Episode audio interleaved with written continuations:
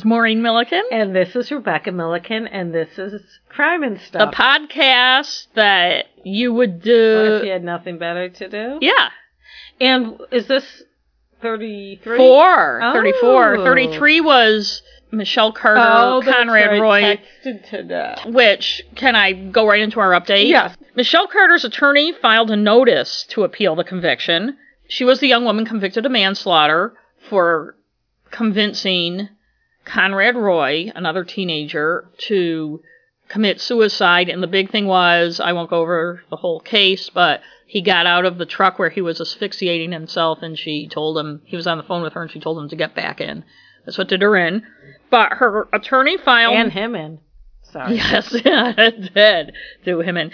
And it's a procedural move that officially signals that the defense is filing an appeal, and that's from the Boston Globe. She was found guilty of involuntary manslaughter in June. A judge ruled that she pressured her boyfriend, 18 year old Conrad Roy III, to commit suicide in 2014 through a series of phone calls and texts, and then failed to help him. She was sentenced in August to 15 months in jail. She could have gotten up to 20 years. Wow. And she is out as long as her appeals are in the Massachusetts court system, she's out. They expect this to go all the way to the U.S. Supreme Court. But once she's done with her appeals in Massachusetts, she goes to start serving her sentence. Interesting.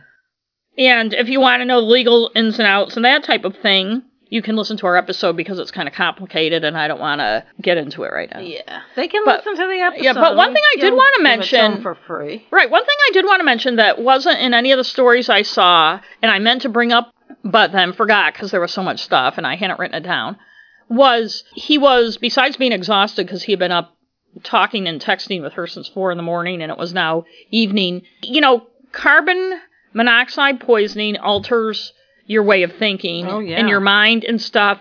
And he got out of the truck and she said to him, he was still on the phone with her, she said, get back in. I'm surprised, and maybe they brought this up in the trial and it just didn't make any of the stories I read. I'm surprised attorneys didn't also bring up, it would have worked for either the prosecution or defense, depending Yeah. on how you, that he wasn't in a condition to make decisions for himself.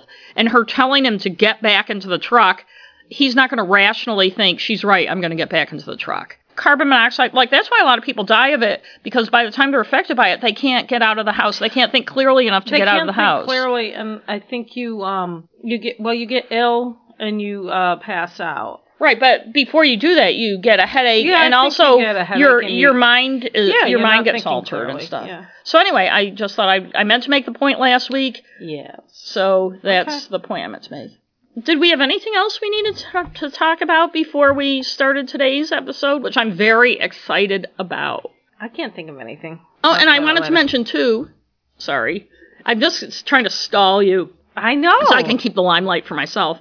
But we're in our secondary, what's become our secondary studio, Think Tank, Yes. co-working on the Roaring Royal River. Although it's not really roaring, it's Labor Day The weekend. roaring- We are next to the Roaring Interstate 295, which you heard probably in last week's episode, and will um, hear in sure tonight's. But it. I figure I feel like it adds some ambiance, like it gives us What can we immediacy to our right that too. Okay, well I'm excited. Yes. So this year, this summer, was the 40th anniversary of the what they called the Summer of Sam, according to that Yes, movie. But I remember apparently well. he wasn't really in the movie, and the guy that played him didn't look anything like Who him. Who played him? the guy that played Jimmy on on uh, the practice, and Oh, that guy. yeah, I think he's the one that played. He him. played David Berkowitz. I believe so. Jeez. He played him in something, Mm. and I was like, "That's a stupid." Yeah, no, that was bad. But anyways, if you're wondering what we're talking about, Mhm. in the summer of 1977, the city of New York was in a state of terror because of a serial killer known as the 44 caliber killer or the son of Sam. One of the reasons he was so frightening is that he would strike randomly and shoot without warning. And he seemed to target couples and cars, although a single woman walking on the street was also in danger. Mm. He roamed the streets of the Bronx, Queens, and Brooklyn seeking the opportunity, and then he would shoot his victims and run away. When he was finally arrested on the evening of August 10th, 1977, and the news broke into the night and the next day, people wanted to see what this evil monster looked like. There had been many different composite sketches over the year he was killing, about a year and a half. They didn't look much alike, though. They were all different. The composite sketches, if you look Mm. online. It's so much for eyewitness Yeah, I know. testimony. When people finally saw him, they saw a young man with a sweet smile on his. Hmm. his he was almost cherubic, I, I would call yes. him. In fact, he, He- was. If you're gonna think of an actor to play him, like a young, although you can't make Andy people go back and. Kaufman, except chubbier. Oh, well, I was almost thinking Steve Guttenberg. You know, remember No. he was in Di- No, why not? I just don't think so. Okay. I think He's he got reminded me of black Andy, hair. If Andy Kaufman was chubbier, that's what he reminded Yeah, me. Anyways. although I can never get around Andy Kaufman's uh, weirdness, is Mm. just the overwhelming thing. So he did not look like the kind of person who would go around killing people. But Not- then who does? I know, I know, but still, he doesn't look like this. Although man. I would say Jeffrey Dahmer did. He was not very tall. He was stocky and almost chubby. His smile was eerie as he sat in the police car and was escorted from place to place as the cameras rolled and people yelled insults and death threats at him. Mm, that's always fun. By the time he was arrested, David Berkowitz had killed at least six people and wounded seven. He was not the most prolific or savage killer in history, but he is one of the most well known, mostly because of the publicity and the odd story around his reasons for the shootings. And we'll talk about those later. And we do, and also, and you may be bringing this up too, but I feel like it, I feel like it was just one of those summers, like 1977 was just one of those yeah, that- that documentary NY77. yeah, there a was lot a of lot stuff happened that summer. in New York. The blackout. um, there was the helicopter crash on the Met. They used to have this helicopter that would bring people to the airport, and it would land on top of the MetLife building. It crashed, and it sliced up a bunch of people, five people, and not that you'd remember that, but just it's just one of those things that's just Yeah, involved in that summer. Yeah, and it was just it captured just sometimes you know it's just like people talk about Jack the Ripper still and he didn't kill as many. I mean there are other people who have killed more. He captured people's yes, somehow they did. First, who was David Berkowitz and how did he end up a notorious killer? He was born Richard David Falco on June 1st, 1953 in Brooklyn, New York, to Betty, a single mother who already had a daughter, Rosalind. Rosalind's father was Betty's husband, Tony Falco. Tony had left Betty over 10 years prior to David's birth. Mm.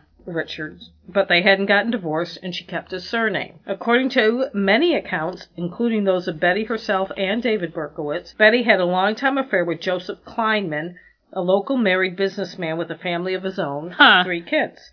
He did not want her to keep the child due to the embarrassment and turmoil it would cause his family and his reputation in public Hmm, maybe he should have kept his dick in his pants. Maybe.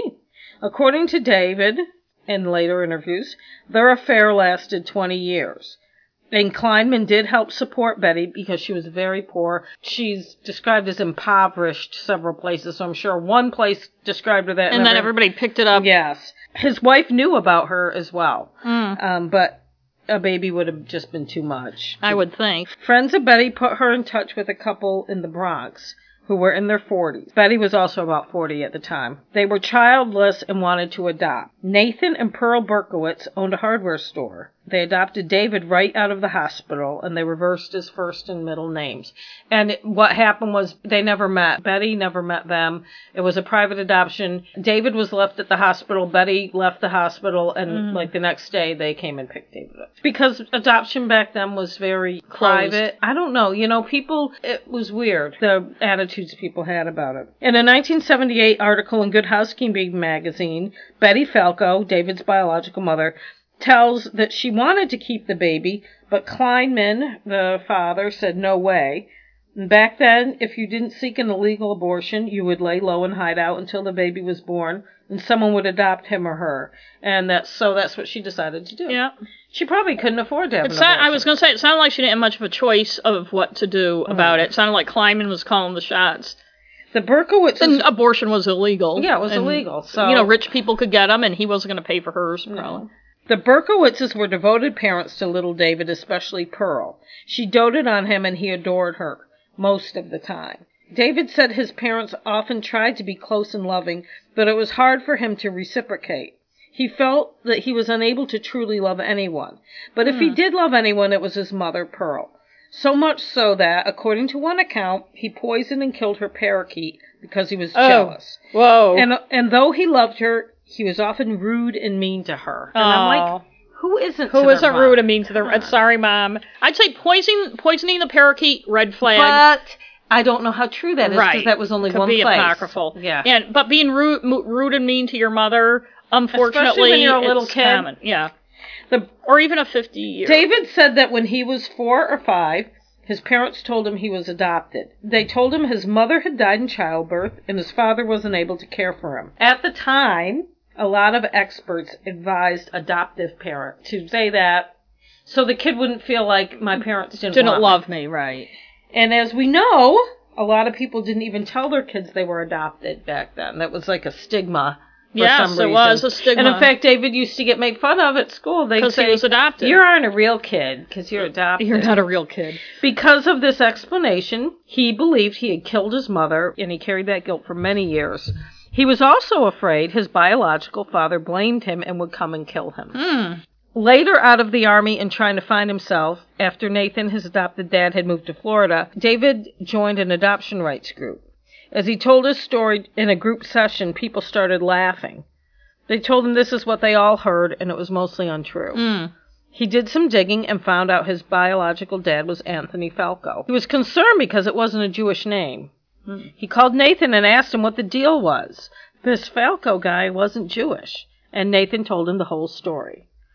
He said he found his biological mother, Betty, and they had a wonderful reunion and relationship, although some reports said it wasn't, and that David was not impressed with her apologizing and screeching.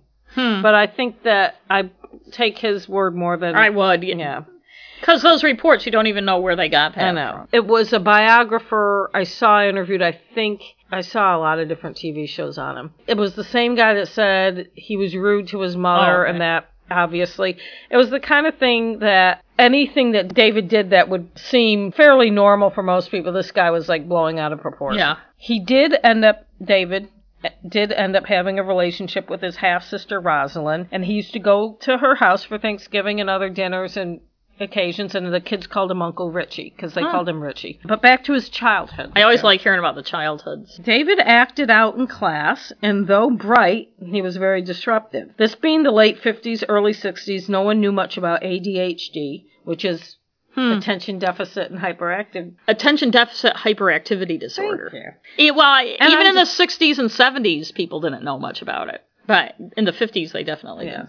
But years later, as an adult in prison, Berkowitz was diagnosed with ADHD. When he was 10, the school told his parents that they must seek psychiatric help for him if he were to remain in school. During the school year, every Saturday for two years, his mother brought him to see a child psychologist. He said she was, quote, a nice lady, but nothing was ever accomplished, end quote. David was known as a bully that did not have many friends. Aw. He says as a child he enjoyed horror stories and movies, although they would scare him, but he still watched them, which Mm, we all yes. do. And occult fiction.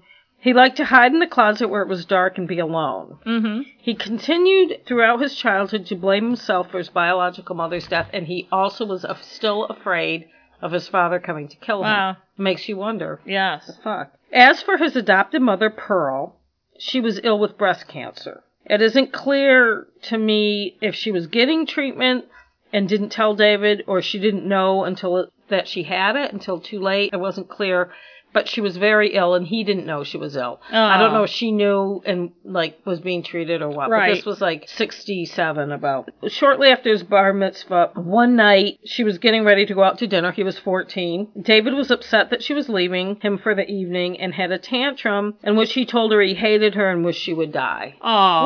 Which kids say that too when they're Yeah, 14. they do. Yeah. That doesn't really And- make him. Yeah. That evening, while out, she collapsed and was brought to the hospital. She never regained consciousness and eventually Yeah. died. See, kids say that, but you don't want to say it. I mean, he didn't know she was sick, but and then if they die right after it, kind of messes sucks. up. Yeah. David was devastated. Nathan, his dad, threw himself into work and was rarely home. David would ride his bike alone everywhere, something he'd done his whole childhood. But without his parents around, he was on his own most of the time. So he would sneak out at night and ride his bike everywhere too. And he would also run across the rooftops of the Bronx at night, Mm. which people still do stuff Yeah. like that. He had a lot of learning disabilities and frustrations in school due to his inability to focus.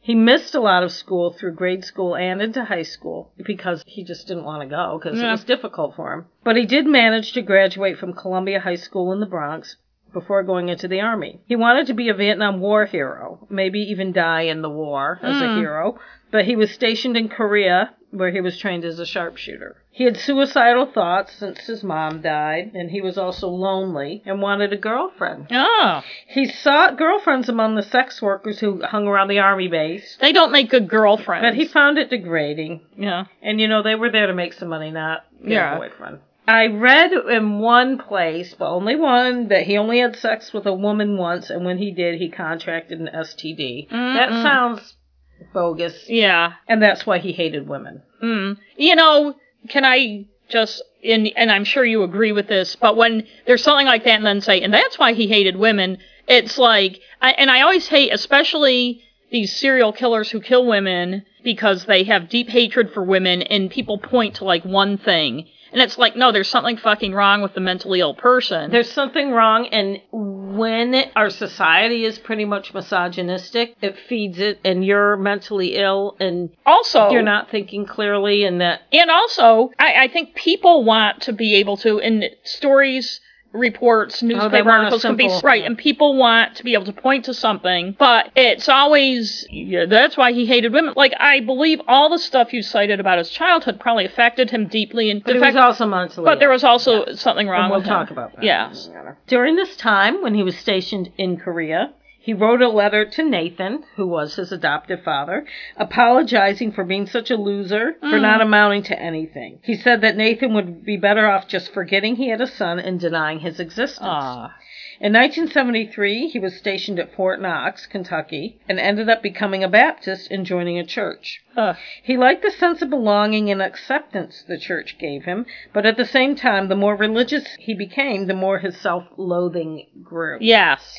He saw Religion himself- does that to yes, people. Saw himself as flawed and sinful, and figured he was on the road to hell. So his religious zeal waned. Yeah, I think people either go with "I suck because I'm such a sinner," or "Wow, I'm so I'm forgiven than everybody." because I found Jesus. Was he? Was his? Were his adoptive parents? Um, or I, I Yes, can just say his parents. I yes, but were they practicing? Was he brought up? Yes. Well, he had a bar He mitzvah. mitzvah, Uh, Yeah. okay. Yeah. He had a bar mitzvah, and his, his sister Rosalind was also Jewish. His mother and his biological father were Jewish. Yes. But some people are Jewish Yes. in kind of a cultural way, and some people No, are practicing. Yeah. He was honorably discharged, although due to disciplinary issues. But I think sometimes they just honorably discharge people. Yes, just year. to get rid of them. and moved back to the Bronx in 1974. Nathan had moved to Florida, having remarried, and David was upset about this and blamed his stepmother and stepsister for taking his father away. Mm. Again, Lots of blame. Must be why when he he's not hated blam- women. When he's not blaming himself, he's blaming other people. he for- came to believe there was something about him that pushed people away, and he called himself the schmutz, which is Yiddish for dirt. If you didn't Hmm. He, know that, yeah, well, there probably was. He sounds like he was. He didn't have a very pleasant personality. I think from what I've read about him, I think he was well. First of all, he had he had mental health issues, Yeah. but he was also extremely shy. And he, he had trouble. He maybe he's who knows. He might be on the autism spectrum. He had trouble with social relationships with people. He couldn't talk to people very well. Now he seems very able to talk. If you Yes. go on YouTube, you'll find Well, many, a lot of people many- with ADHD have social Yeah, and- relation and- issues. It's they find it difficult to talk to people, and you know, and a lot of times people think somebody's on the spectrum if they have ADHD because there are very similarities. because they're obsessed with things and stuff. like yes, that. and because they're not, uh, they're or not they get focused on right, and they're not as socially adept because they they don't necessarily read social cues as well Hmm. So as can- other people and that type of thing, and and all, and then they get gun shy because Yeah. they realize they're always saying the wrong thing. And people are Yeah. like, ah. Around that time when he moved back to New York from Kentucky, that's when he found out about his biological family and met Betty and all that Oh. stuff. And also around this time, according to him and some other sources, he became involved with the satanic cult. And I'll talk about whether or not I believe this later. Okay, Discuss it later. I'm going to just go with what he's saying for now all right. and he's born again now and believes in Satan. He's saying that because of his experience as a child and mental issues, he was open to accept Satan into his He's trying now to say that this has something to do with his crimes, and we'll, I'll go into it more. Mm. so it's like his own kind of revisionist. I'm just kind of yeah. yeah. I think if he did join a cult, he was just. I think he was just like with the Baptist church. He was looking for a place to belong. Mm-hmm. According to him, this group was always partying and doing drugs, and he could meet girls there. Hmm. So, I don't know. In later interviews, he says he could feel something enter him when he chanted the satanic chant. Mm. I think he was mentally ill at this time. Mhm. And I think people who are in a psychotic state, whatever's causing that psychotic state, whether he's bipolar or schizophrenic or whatever, they will cling. And we've talked about this in other um, other episodes. They'll cling to religion, Mm-hmm. whatever. t- Like a lot of times, they think they remember the CIA, something in order to make things in their mind Right. make sense. They get these weird beliefs, and I think To right, give structure to their beliefs. Yeah. And then you can take and it makes sense of their delusions and or hallucinations. right, and you can take a lot of things from the Bible or Satanism or other things and use them to validate or justify So if he was in this, I don't, I don't think this cult ever really existed. Yeah. But if he was, he did join one. I think that it wasn't because he wanted to worship Satan. It was because he wanted friends. Right, and people who are fundamentalist, extreme Christians, the kinds that talk in tongues, evangelical, also say they feel things enter them. And it's just, I think a lot of it's the extreme emotion Oh, and the yeah. frenzy you get yourself into through your beliefs. So back to where David met Betty, his biological mom, for the first time. This is something he said in an interview from about 20 years ago. He said, Here I was. I never wanted to be born in the first place. Miserable, maladjusted, plagued with death fantasies. Only to find out that I was unwanted, an accident after all. Ah, So, although he enjoyed spending time with his biological family, as they were very welcoming and loving, he was dubious about their sincerity. He started to have thoughts about killing all of them. Mm, But he didn't want to kill them, so he started to avoid them. But he could not avoid his violent urges. His first attack on someone, according to him, because it was never connected with the son of Sam uh, until he told police about it, was Christmas Eve 1975 in the Bronx. He walked the streets with a hunting knife and stabbed two different women at two different times. One was never identified, but the other is Michelle Foreman, who was 14 or 15, depending on the source. He stabbed her in the back, but she struggled and he ran away. She was hospitalized and couldn't identify her attacker. He realized he did not like stabbing people, it was too intimate and personal. He decided the next time he did it, he would use a gun. ah, there you go. Shortly after those attacks, David moved to Yonkers. One of the reasons he moved from the Bronx to Yonkers was because barking dogs were driving him nuts. I said literally. It di- they didn't have barking dogs in Yonkers. They'll see. Okay, people probably a lot of people in the city they have their dogs and their dogs bark all day right. um his landlord apparently wherever he lived his landlord's dogs barked constantly Mm. i have a neighbor whose dog is constantly would that poor little dog he's a little dog he's always in the window barking Aw. and they live in a house but Yeah. you know he's lonely Ah, uh, he found the same problems in yonkers yay. the barking dogs were so distracting to him, he would often drive to the beach and sleep in his car. See, now I think that the dogs barking probably did bother him, but whatever else was going on in his mind, it was Right. like the focus. you Well, know, like- another ADHD thing Yeah. is certain noises can become. I mean, a lot of people are bothered by noise. Yes. But noises, certain noises can become so bothersome they drive you to and distraction. especially if it's something your brain is, you know, you're focusing on it and it's just, yes, you know, whatever. So he would take long walks on the beach to clear his mind. And it was during these walks he came to a decision, he later said in a letter. Quote, I was determined that I must slay a woman for revenge purposes, for all the suffering, mental suffering they caused me. End Mm. quote. About this time, he went to Florida to visit Nathan. Nathan became concerned when he witnessed David staring at himself in the mirror and pounding himself in the head. Mm, I would be too. He tried to get David psychiatric help. In fact, he called David's half sister Rosalind, who they, they never met in person but spoke on the phone because of David and his mental issues. So Nathan and Rosalind hadn't met. Yes, they had never met. But he called her because he was so concerned to see if she could try to intervene and help. And David said that he was beyond help. It was too late to help him.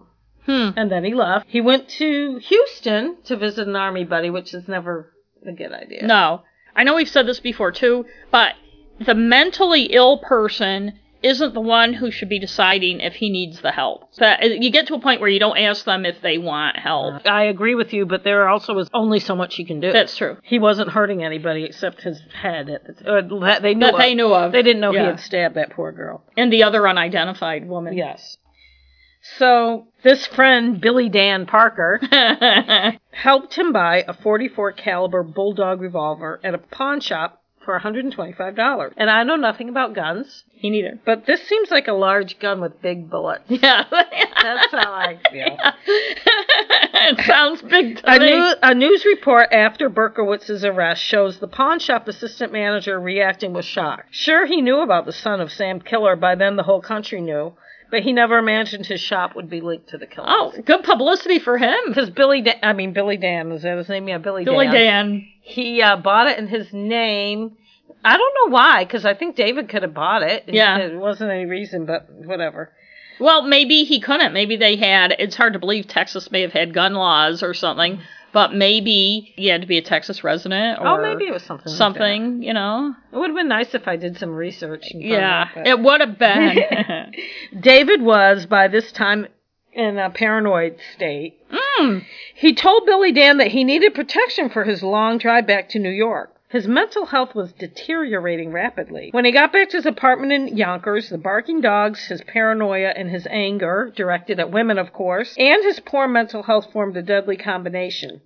He took his new gun, put it in a paper bag, and went out at night to hunt victims. But not on his home turf, Yonkers. He started in the Bronx, his former home. His first shooting victims were Donna Lauria and Jody Valenti, both girls. Jody is not a boy, even though one place I read online said they were on a date and making out. That's somebody different. These 2 Mhm. are girls or women. Donna was 18 and Jody was 19. They had spent the evening at a discotheque called Peach Trees in New Rochelle. Dick Van Dyke yeah, show. No, I was thinking Dick Van Dyke. Now they were back home in the Pelham Bay area of the Bronx. It was 1.10 in the morning, July 19th, 1976. They sat in Jody's car talking and laughing. The girls were neighborhood buddies, according to Jody. They had just shared interest in the medical field. Jody was a nursing student and Donna was studying to be an EMT. They were double parked in front of Donna's house. And while they sat in the car, Donna's parents returned home from their own night out. They spoke to each other and joked a bit, and then the folks went inside. Berkowitz had spotted them as he was driving around. He did something that became his usual practice. He parked nearby, then slowly circled on foot. Then he quickly approached the car as Lauria was getting out. According to some accounts, other accounts say he just shot through the window. So, as I said before, every time I'm researching something, there's like, you know. Right, and then people pick up something somebody else wrote, Yeah. and yeah, So, anyways, he fired four shots. She reportedly had said, "Now what is this?" And then he shot, like she saw him coming, and, Mhm. and said something like, "Who is this?" or "What is this?" David took his gun out of a brown paper bag, knelt down, bracing an elbow on his knee. This is according to one account, and shot, holding the gun in both hands. It is a big gun, so maybe he did. Lauria was instantly killed, shot in the back. Mm. He shot twice more, hitting Jody in the thigh, and the other bullet going astray. Well, see, then the account of them getting out of the car, or at least one of them getting it before he shot, seems logical. All I can think of is she was getting, yeah, if she was getting out of the car, she might have turned away from him and then Right. shot her in the back. I don't know. He quickly walked away or ran. But it's hard to get shot in the back if you're still sitting in the Yeah, car. You'd be more likely to be shot in the Unless she was turned toward her friend talking. That could be. I don't know. Yeah, you're right. Jody did not know the man who shot her and her friend. She described him as about 5'9", 160 pounds, with dark wavy hair. Lauria's father had also seen him sitting in a yellow compact car earlier in the evening and gave the same description. Neighbors also reported an unfamiliar yellow car driving around the area hours before the shooting that evening. And it is a fairly residential area. I saw pictures of it. It's not like, I don't know, I guess people that don't live in, in a big city would think, oh, New York, it's probably all, you know, high rises or whatever, but it's not. It would just look like any neighborhood. Berkowitz later said that after the shooting, he felt relieved. He said as he drove home in his yellow 1974 Galaxie, Mm. like he was, quote, walking on air. Mm.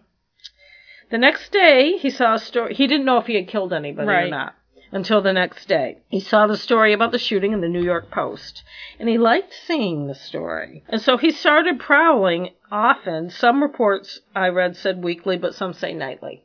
On October 23rd, 1976, he decided to strike again. In Flushing, Queens, Carl Denaro, age 20, and Rosemary Keenan, age 18, were sitting in her car when the windows exploded, according to Denaro's account. Rosemary, acting quickly, good for her, sped off.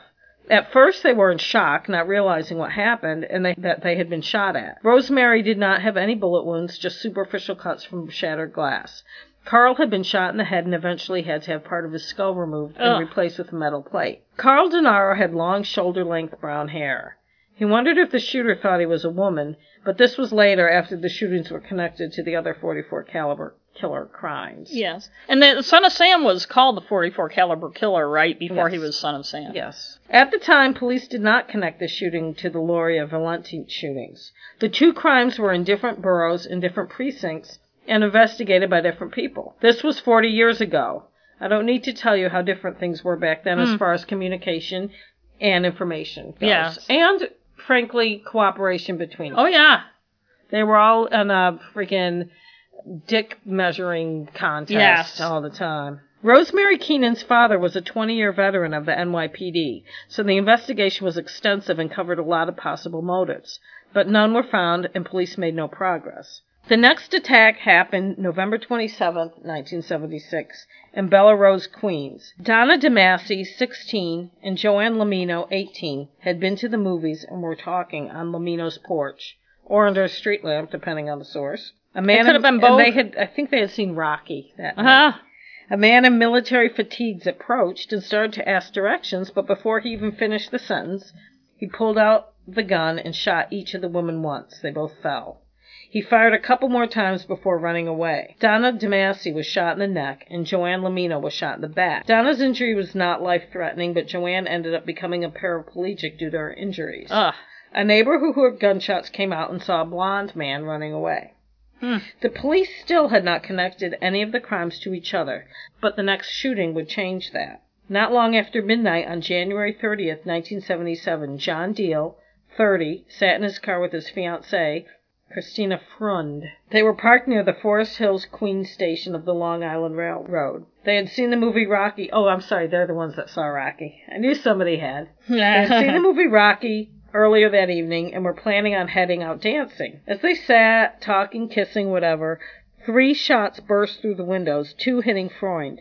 Diel was only superficially injured and rushed his fiancee to the hospital, but she died several hours later. Police were able to get bullets from the car and compared them to some of the other crimes. They determined the weapon was the same caliber, and NYPD Sergeant Richard Conlon told the press that police were, quote, leaning towards a connection in the cases, but were searching for more than one suspect. And they released composites of both the dark haired suspect for the Lauria Valenti shooting and the blonde guy for the DeMasi Lomino shooting. An interesting side note about David Berkowitz. Hmm. Besides his lust for killing, he also harbored fantasies about being a hero and saving people from burning buildings, etc. Mm. Along with his gun or guns or whatever he carried in his car, he also carried an emergency kit. On the same night he shot Christine Freund and John Diel, he came across some people whose car was stuck in a snowbank. He got out of his car and helped them push out their car. Oh, nice guy. That was before he shot, and then he went and shot. The next attack was also in Queens, about a block away from the Freund-Diel shooting. This time the victim was Virginia Voskerichian, 19 years old. And she was an immigrant from Bulgaria. I think she had just been an American citizen for like a year. Mm. She was a student at Columbia University. She was walking home from classes. 7:30 p.m. on March 8, 1977. She was confronted by Berkowitz as she walked down the street. He pointed the gun at her face, and she put her books up in front of her face to try to block Mm. him.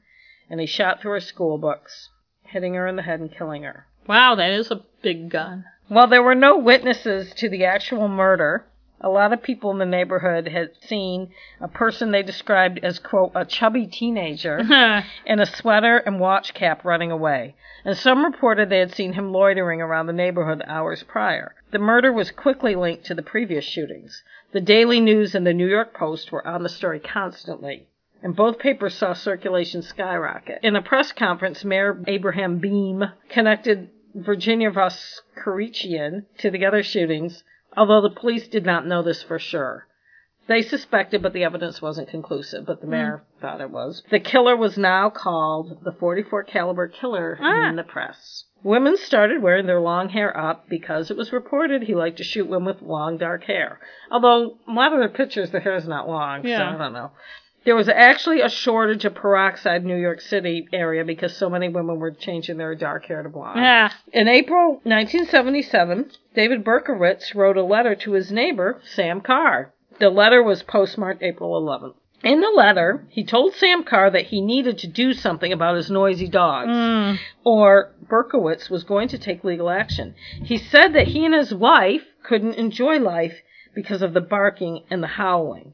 There was no response to his letter. Hmm. The seventh shooting happened in April 17, 1977, about 3 a.m. in the Bronx. Alexander Esau, age 20, and Valentina Suriani, age 18, were sitting in Suriani's car near her home. They were not far from the site of the Lauria Valenti shooting. Berkowitz shot each of them twice, killing Valentina Suriani at the scene. Alexander Esau died at the hospital later, not regaining consciousness or able to identify the shooter. And by the way, I forgot to mention, but Virginia Voskerichian, hmm it was only like a block away from the Okay. DeMasi Lomino shooting. The police believe the same gun was used in this crime and now said they were searching for one killer. A letter was left at the scene of this shooting addressed to NYPD Captain Joseph Borrelli. Berkowitz dropped the letter there right before he shot them. And this is what the letter, written in kind of childlike block letters, said. I am deeply hurt by your calling me a woman hater. I am not, but I am a monster. I am the son of Sam. I am a little brat. He has son of Sam in quotations and brat in quotations. Mm. When Father Sam gets drunk, he gets mean. He beats his family. Sometimes he ties me up to the back of the house. Other times he locks me in the garage. Sam loves to drink blood. Quote, go out and kill, quote, commands Father Sam. Behind our house some rest, mostly young, raped and slaughtered, their blood drained, just bones now. Papa Sam keeps me locked in the attic, too. I can't get out, but I look out the attic window and watch the world go by. I feel like an outsider.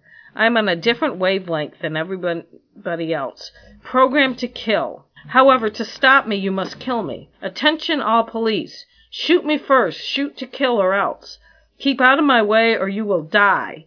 Papa Sam is old now. He needs some blood to preserve his youth. He has had too many heart attacks. Too many heart attacks. Ugh, me hoot, it hurts, sonny boy. I miss my pretty princess most of all. She's resting in Our Lady's house, but I'll see her soon. I am the monster, Beelzebub, the chubby behemoth. I love to hunt, prowling the streets looking for fair game, tasty meat. The women of Queens are the prettiest of all. I must be the water they drink. I live for the hunt, my life. Blood for Papa. Mr. Borrelli, sir, I don't want to kill any more. No, sir, no more. But I must. Honor thy father. I want to make love to the world. I love people. I don't belong on earth. Return me to Yahoos. To the people of Queens, I love you. And I want to wish all of you a happy Easter. Mm. May God bless you in this life and in the next. And for now, I say goodbye and good night. Police, let me haunt you with these words. I'll be back, I'll be back. To be interpreted as bang, bang, bang, bank, bang, ugh. Yours a murder, Mr. Monster. Hmm. I think he overdid it with that. That was interesting. It has a lot of different thoughts in it. I guess. I know. He he was going all over the place. Yeah, yeah. Detective Joe Coffey. That's his name. Just like in Hill Street Hill Blues. Street Blues. You know what? Hill Street Blues did come out after that. It did. Who was in charge of the night patrol in the area? He was really cute in Hill Street Blues. This guy, uh, he Now looked I'm like gonna he picture sunburn. him. Oh. No, he he wasn't actually. He wasn't a bad looking guy, but he he wasn't my type. He was played by Ed Marinaro. Yeah, he's cute. Yeah. But this was not him. Okay. He was in charge of the night patrol in the area. Said that that was one of the worst nights of his life. I of bet. his career, I mean, I'm sorry, not his life. They had been because they'd been uh, unable to prevent it, and they had been like patrolling. The letter was examined, scrutinized, and interpreted and parsed by everyone from police, the media, mental health experts. All had their opinions. Some said he may be Scottish because of some of the spellings when he Oh, said women jeez. and he said it hoot it hoots me. Yeah. I think he was just Messing. deliberately. Yeah, I think he's just fucking with him. Others thought he hated dark-haired nurses because of his father's death. They thought that his father died of a heart attack, and he hated nurses mm. because of. I didn't But- take anything about the father literally, but then again, I already knew about the dog connection, so I was thinking when he's saying my dad ties, I was thinking he's like the dog is calling Sam as dad. You know what I mean? Yeah, I, I'm not. I don't. I. I don't know.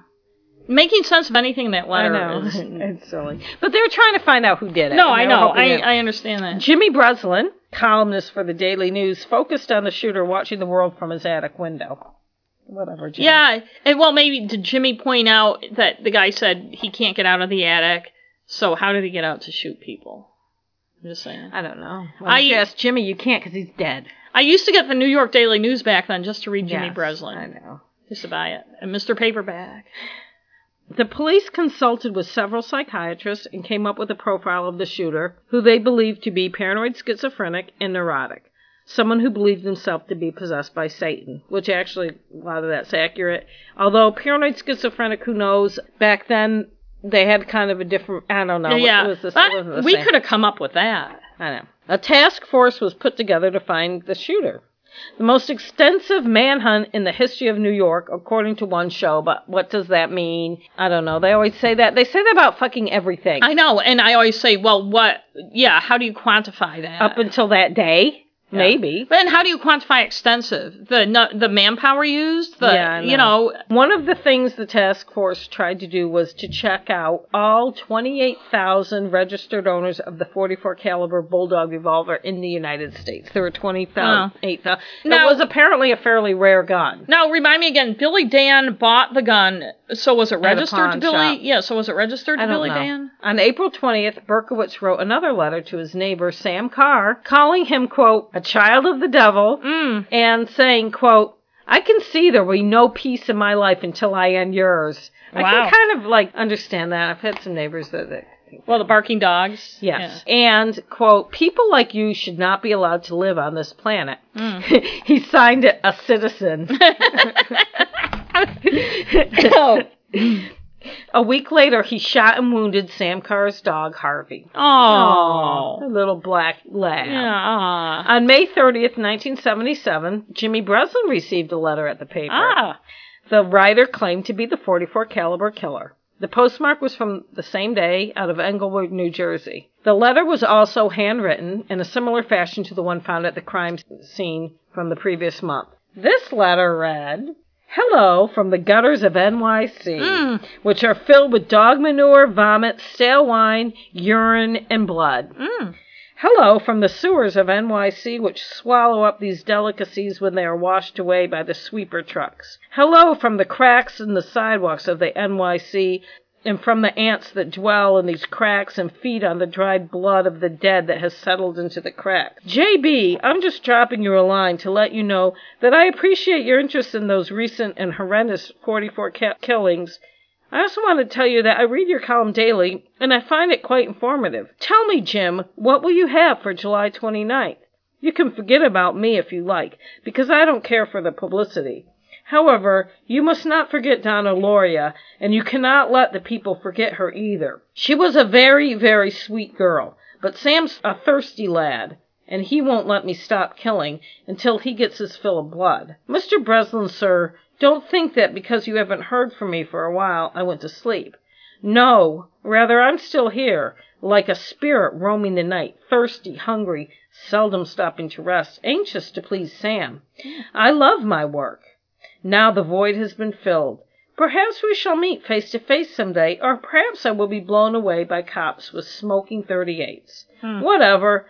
If I hmm. shall be fortunate enough to meet you, I will tell you all about Sam, if you like, and I will introduce you to him. His name is Sam the Terrible. Not knowing what the future holds, I shall say farewell, and I will see you at the next job.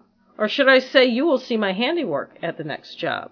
Remember, Miss Lauria, thank you. In their blood from the gutter, Sam's creation, 44, here are some names to help you along. Forward them to the inspector for use by NCIC. The Duke of Death, the Wicked King Wicker, the 22 Disciples of Hell, John Wheaties, rapist and suffocator of young girls. P.S. Please inform all the detectives working the slaying to remain. P.S. J.B. Please inform all the detectives working the case that I wish them the best of luck. Keep 'em digging. Drive on, think positive, get off your butts, knock on coffins, etc. Upon my capture, I promise to buy all the guys working the case a new pair of shoes if I can get up the money. Signed, Son of Sam. I feel like he upped his writing game a little because he was writing to Jimmy Breslin. Yeah, maybe. Yeah. But Yeah. he still can't, you know, he needs to just tighten it up a little. it was all over the place. yeah, he goes on. Underneath the Son of Sam signature, the writer drew an odd symbol that combined the male and female symbols and an S and an O. Not to be confused with the Prince symbol that he came up with. You know, remember Prince had that symbol for Yes. his name? But it isn't dissimilar to that. Hmm. So Son of Sam came up with it first. Mm. Breslin gave the letter to the police, and it too was analyzed for meaning and other clues, and they did believe it was the killer that that wrote it. They felt that the lettering was more sophisticated than the first letter and thought the writer may be a comic book letterer, so they uh, contacted DC Comics to see if his mm. writing looked familiar. And to me, they look very similar. They- I saw pictures of both of them. Mm. The reference to, to July 29th, the anniversary of the first shooting, made everyone think he was planning another attack for that day. Although he says right in the letter he's not. I know. but I, mean, whatever. The Daily News held off publishing the contents of the letter for a week and agreed with police to withhold parts of it. And that issue, perhaps the best-selling edition at 1.1 million issues that day. Wow. Breslin urges the 44 caliber killer to turn herself in, and it's like this big headline. What's the date of that issue? It was June 8th, 1977. The parts of the letter that were published brought in many leads, but all turned out to be fruitless. The eighth shooting happened in Queens again, outside the Elephas Disco in Bayside. Sal Lupo, age 20, and Judy Placido, age 17, were sitting in Lupo's car about 3 a.m. on June 26th. They were talking about the Son of Sam shooter right before three gunshots came through the windows. One hit Sal Lupo on the right forearm. Judy Placido was shot in the right temple, the back of her neck, and shoulder. Both survived. Witnesses said they saw a tall, dark haired man in a leisure suit leaving the scene. Others saw a blond man with a mustache driving a Chevy Nova. Neither of the victims had seen their attacker. As the Leisure suit. don't you remember leisure? Suit? No, suit? I do. I'm just like. uh, Well, he was at a disco. Yeah. Besides, that wasn't him because he wasn't tall. Right. As the anniversary of the first shooting approached, the frenzy about the Son of Sam killer increased. One paper called it Death Day. The city was terrorized. The national news was covering the 44 caliber killer as the first anniversary approached. NBC News has some archival footage from the nightly news and the Today Show from the summer of 1977 on YouTube. The first couple of clips in the hour or so of footage are from the Today Show, June 19th and July 8th, 1977. An NYPD psychiatrist, Dr. Harvey Schlossberg, no relation to Harvey the dog that got shot, Mm. gave a profile of the killer. He predicted the killer will look like a regular everyday guy. He said that the killer probably got a lot of pleasure from killing, but now is enjoying his notoriety. He said that the publicity may actually keep him from killing more people because he's getting satisfaction out of it. But at the same time, he has to keep killing people to keep getting publicity. That's what I That's say. yes. He also hypothesized that the 44 caliber killer chose a big gun as a phallic symbol, and that Sam in the letters was his gun. He said that Sam stood for his gun. Mm. I think everybody like I felt that the le- that they totally misunderstood his letters, but not that they really made sense. But the chief of detectives, John Keenan, was also on the show. Maybe they needed to get a English major to Yeah, take a look maybe. The chief of detectives, John Keenan, was also on the show and said that the shooter did not stalk or pick victims in advance. His victims were chosen at random and right before he committed the crimes. Once he chose somebody, he would uh, park his car and approach on foot and shoot him. July 29th came and went with no shooting. In fact, when the cop earlier said, you know, it was the worst night of his career because they had been patrolling, I'm like, well, it's easy to see cops patrolling. He isn't going to shoot I know that's true. you know. In anticipation of another attack, the police had been patrolling Queens of the Bronx, where the past crimes had occurred. But the son of Sam picked a different borough for the next shooting. On July 31st, 1977, Stacy Moskowitz and Robert Violante, both age 20, were making out in his car in the neighborhood of Bath Beach in Brooklyn. It was the early hours of the morning. The 44 caliber killer came up to the passenger side of Violante's car and fired four rounds through the window. Both victims were shot in the head. Stacy Moskowitz died in the hospital hours later. Violante lived but was blinded by the shot. He totally lost his vision in one eye and was almost blind in the other. Uh, This time there was an eyewitness to the actual shooting. Jimmy Zaino was parked a few cars in front of Violante's car, and he was parked with a girl too. He saw movement in the corner of his eye as the shooter approached Robert Violante's car and looked in his rearview mirror just as the 44 caliber killer struck. Because the car was parked under a street lamp, Violante's car was, Zana was able to get a good look at the killer. He described him as 25 to 30 years old, about 5'7 to 5'9 inches tall, with shaggy blonde or brown hair that looked like a wig. mm, There were a lot of other witnesses that night who saw a light colored car. Many said a yellow Volkswagen Beetle racing around with lights off. A lot of people described a scruffy looking man around, a man with a wig, a stocking over his face. I'm confused because I looked up what a Ford Galaxie looks like and it was not a compact car or anything remotely No, like a it's a VW s- it's a small- like a- yeah. It's not compact though. It's a just a no, it's a it's a small four-door- four door. Yeah. it looks like it might that Rambler I used to have. I know. That's why I thought it was weird that like the VW bug keeps coming up. The police learned about the Moskowitz Violante shooting around 2:50 a.m. and first did not connect it with the 44 caliber killer. Why I don't know. Even though it's not in that borough, it's like, gee, a couple was shot. Maybe they thought it was like a a copycat or something. yeah. So, until they found out what kind of gun had been used. The task force decided to find and question all 900 owners of VW Beetles in New York Oh, and New Jersey. jeez. The next day and the next few days, NBC Nightly News and The Today Show were full of stories about the Son of Sam shooting. Friends of Stacy Moskowitz said they joked about the shooter, but she wasn't worried because she had blonde hair. Mm, The news kept calling the victims pretty young girls. mm. More composite drawings were shown on the news. None of them looked remotely like David Berkowitz. Mayor Beame added 300 more police to the case. He said the killer was terrorizing the whole city. The task force did door to door interviews with all the residents near the shootings, trying to find out anything they could. On August 2nd, 1977, NBC News reported that the police were still no closer to finding the, quote, madman. They reported the nighttime streets of New York were empty. Stacy Moskowitz's mother was on the news telling the shooter to, quote, please just stop. There were no new clues. Stacy Moskowitz's funeral was on August 3, 1977. There was now what the news called a small army of police swarming New York looking for clues. Citizens formed the Pelham Bay Community Civic Association to try to aid the police in their search. NBC News showed clips of police making stops of anyone who seemed suspicious. They would apologize to the men they stopped but told them they had to find the killer. A lot of the men said it was okay. They wanted the man found too. Mm-hmm. On August 9th, the Nightly News showed new composite sketch. Again, looked nothing like Berkowitz. Mm. None of them looked like him.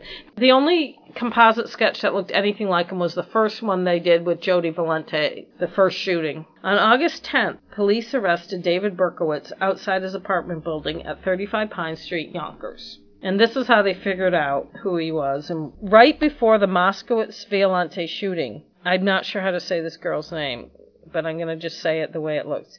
Cecilia Davis was walking her dog near the crime scene. She saw a patrol officer putting a parking ticket on the windshield of a car parked by a fire hydrant. Soon after, a man came from that direction of the car, and she felt he was looking at her strangely, and he had some kind of object in his hand. Mm-mm. Frightened, she ran back home. Shortly after that, she heard shots fired. She took four days to tell this to the police, but once she did, they checked every car that had been ticketed in the area that night. Jimmy Breslin, on August 11th appearance on the Today Show, said that the reason the witness didn't report the ticketed car sooner is that she was in the country illegally and she was afraid she would be deported. She went to police. Ah. She was on a some kind of visa that had run out. On August 9th, an NYPD detective call, called Yonkers police to see if they could round up David Berkowitz to have a talk with him because they were questioning everyone who had been ticketed that day and he had actually paid his ticket. Mm. At first, he was just considered a witness. An interesting coincidence, though, that the dispatcher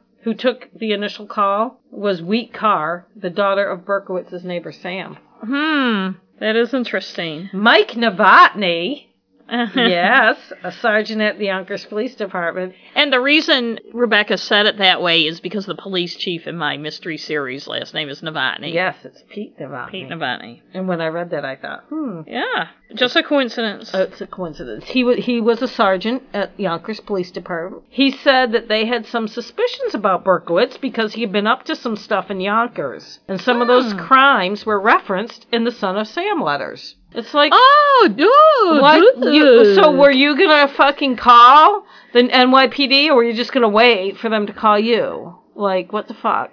Nothing like putting two to two together, folks. So the next day, August 10th, police staked out the apartment at 35 Pine Street because Mike Novotny or whoever at the Yonkers department said, you know, I think he might be the son of Sam. It's like, really? Well, thanks for telling us. I'm glad we called. So, anyways, the police staked out the apartment at 35 Pine Street. They saw his car parked in the street, so they took a look in the window. On the back seat, they saw a 44 caliber rifle. I put rifle slash machine gun slash su- submachine gun. Take your pick because uh, the sources kept calling him different things, and I don't know enough about guns to know. It was a 45 caliber, some kind of automatic weapon or machine gun or something. And that, they said, gave them probable cause to search the car without a warrant. Even though one source I read said it was a legal weapon and had no special permit to be used in New York. But then later, Dick Schaap um, said it was an illegal weapon, and that's why they had probable cause. So who the hell knows? In the car, they found ammunition, maps of the crime scenes, and a letter addressed to Inspector Timothy Dowd of the Omega Task Force. A taunting letter, apparently. They decided to wait until Berkowitz came out of the building. They wanted to get a search warrant for his apartment, and they also didn't want to get into some kind of gun battle with him inside the building, where it would be Yes, hard that makes sense. And they knew where he was, and they knew he was going to come out eventually. And David Berkowitz came out of his apartment around 10 p.m. and got into his car. The detectives swooped in, guns drawn. Reportedly, Berkowitz said to Detective Falotico, Okay, you got me. According to the 1981 book Son of Sam by Lawrence Klausner, Falotico said, Now that I've got you, who have I got? You know, was the answer. No, I don't. You tell me. Mm, I'm Sam. You're Sam? Sam who? Sam, David Berkowitz. At 1 a.m. on August 11th, Mayor Abraham Beame held a press conference where he said, The people of the city of New York can rest easy because of the fact that the police have captured a man whom they believe to be the son of Sam. In the meantime, police had searched Berkowitz's apartment and found it a mess. He had kept diaries for a few years in stenographers' notebooks, which they still make, don't they? They're Yes, those they ones with do. the line down the middle. Yep. In which he kept, I took shorthand in high school. Ah. In which he kept records of hundreds of fires that he had set in New York City. Oh, he was a fire setter. He was a little firebug. Reportedly, there were satanic messages scrawled on the walls. Uh, Whatever. The Today Show on August 11th had lots of coverage. They talked to his neighbors in the apartment building. He was one of the few white tenants. They said he was shy but friendly. He would say hi and pass the time of day, but none of them really knew him. His paperboy lived across the hall, and they're like, Did you recognize him from any of the composite sketches? And he's like, No, none No. of them looked anything like him. All were shocked at his double life as the son of Sam. mm, And many were afraid after the fact to realize who they had lived near, which I can't blame them. yeah. So it was 35 Pine Street. They changed the uh, street number to 42 Pine Street to try to I Keep don't know the- publicity, but Yeah, Well, and also people, you know, want to go and gawk. yeah. On the Today Show that morning, also Jane Pauley interviewed Jimmy Breslin and Dick Schaap, I'm sure I watched that. who had written some kind of fictionalized book about the son of Sam. Mm-hmm. Dick Schaap was a reporter and novelist, and I remember, and He you was a probably sports- yeah. yeah. a sports reporter. Jimmy explains that he has learned from the police that Sam is a dog. And then Dick chimes in that the dog is the conduit of a 6,000 year old demon or spirit. Other accounts say in his police interview, Berkowitz told police that the Sam in his letters was his neighbor Sam Carr. Berkowitz believed Sam's dog Harvey was possessed by an ancient demon and that it was compelling David to kill people and demanded the blood of pretty young girls. Mm. I want to say just, you know, the first letter came right after he had his he wrote that first letter to his neighbor. And my first thought, you know, just being somebody who reads mysteries and stuff was he, he's trying to nail his neighbor, you know, Yeah. he's trying to implicate No, his I neighbor think in yours these makes killings. a lot more sense, and I want to talk more about them after we get through. But there, there's a couple things I want to talk about. On today's show, Jimmy Breslin said that Berkowitz is, quote, some piece of work. Whoa! Like saying, "Whoa." Yeah. Dick Schaap said the machine gun was illegal, so I don't know. So that other one that said it was illegal, I don't know. I don't know enough about Maybe that. somebody said illegal. Whoever wrote the story thought they heard legal because it's hard to hear that first syllable, and they got it wrong. Hmm. I'm just speaking as a journalist. No, the story. Well, there's one, the one story I read said it was illegal. The weapon was legal in New York and it required no special permit. But what, Oh, Dick. What no. I'm saying is, when you read the story, the reporter, if somebody says it's a legal weapon and Oh. somebody says it's illegal Yeah, weapon, but Dick Schaap is the one that said it was illegal. right? But then you had another story said it was a legal. It said it was legal to own in New York. It didn't say no. The way it was written wasn't. Okay, I'm just saying I've seen that mistake Yes. so many times because people mishear and don't Yeah. check. They talked about the poem that was found in Berkowitz's apartment, written on a file folder that had clippings about the Son of Sam and the 44 caliber killer. The poem mentioned someone named Craig. Dick Schaap said that Berkowitz was feuding with someone in his building named Craig and had set fire to Craig's apartment. Mm. Jimmy Breslin said that if they hadn't found the note in his car, they may not have put it together as quickly. He said the car was a mess. Quote, the inside of his car looked like the inside of his head, except with a, you know, Thanks, Jimmy. I don't know. He said he. Yeah, he I think Jimmy. It was a little early in the morning for Jimmy. Yeah. Jimmy said, "quote." I thought this was interesting. Jimmy said, "quote When you stop to think, this guy was going to go into a discotheque with a machine gun. We would have had a terrible trouble with this guy. Woo!" yeah. And apparently he was planning. Somehow they knew he was planning to go to some disco, and he had that gun. So yeah, it would have Yeah. been just like Orlando, yeah. just 30, 40 years before. Mm-hmm. Jane Pauley asked, why would he go to a disco? Was he jealous of couples? Jimmy said he didn't know. See, this is what made me think it was too early in the morning for Jimmy Breslin. He's like, I don't know. He has a pleasant face. He's kind of goofy, but he looks like he could dance. I'm like, what the fuck? Maybe he thought Jane's question was so dumb that he. Well, that could be. That Didn't could be. understand Maybe it. it did. They conclude by saying he had the whole city in fear for months. No shit. Yeah. On the nightly news that night, John Chancellor and David Brinkley reported that David Berkowitz was in a mental hospital undergoing testing to see if he was competent to stand trial. Berkowitz ultimately spent a month being tested and was deemed competent. From the time he was arrested, he had confessed and wanted to plead guilty. In September 1977, a few weeks after his arrest, he wrote to the New York Post talking about his demonic possession. He wrote, quote, There are some other sons out there, God help the world. Some have taken this to mean he had accomplices. But I tend to think he's just speaking in general. Like, Right. I'm not the only one. 1977 was a big year for serial. Ted Bundy was going around. And look, uh, they're all over the place, I even now. I think he was just speaking in general. I think it don't was think he- too. Yeah. On May 8, 1978, he pled guilty to all of the shootings attributed to the 44 caliber son of Sam killer, despite his lawyers telling him not to. His sentencing was scheduled for two weeks later. At that hearing, he got loose. He was in like a straitjacket type of thing Mhm. before he went. I think they took him out before they brought him into the courtroom. He tried to jump out of the window, a seven story window. Once he was finally seated, he started chanting, Stacy was a whore, Stacy was a whore. He shouted, I'd kill her again, I'd kill them all again. And sentencing was delayed, and the court ordered more psychiatric testing. Maybe he was just shooting for the psychiatric testing. I wonder. There. I don't know. On June twelfth, 1978, having been deemed competent, a much more subdued David Berkowitz entered the courtroom and was given six consecutive 25 years to life sentences. And there was some kind of issue with this type of sentence, and I'm too dumb to understand the legalities, but it turns out the sentences had to be served concurrently instead, which means he comes up per, for parole periodically. He has declined to go to his parole hearings. He doesn't think he should be paroled. Oh. He was initially sent to Attica in upstate New York, notorious. Attica. In 1979, another inmate slit his throat. Oh. Really bad. He's got a horrible scar.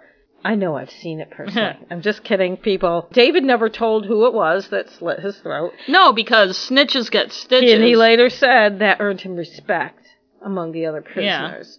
He also spent time in Sullivan Correctional Facility in Fallsburg, New York, and I think he is now in Shawangunk Correctional Facility, which is also in New York somewhere.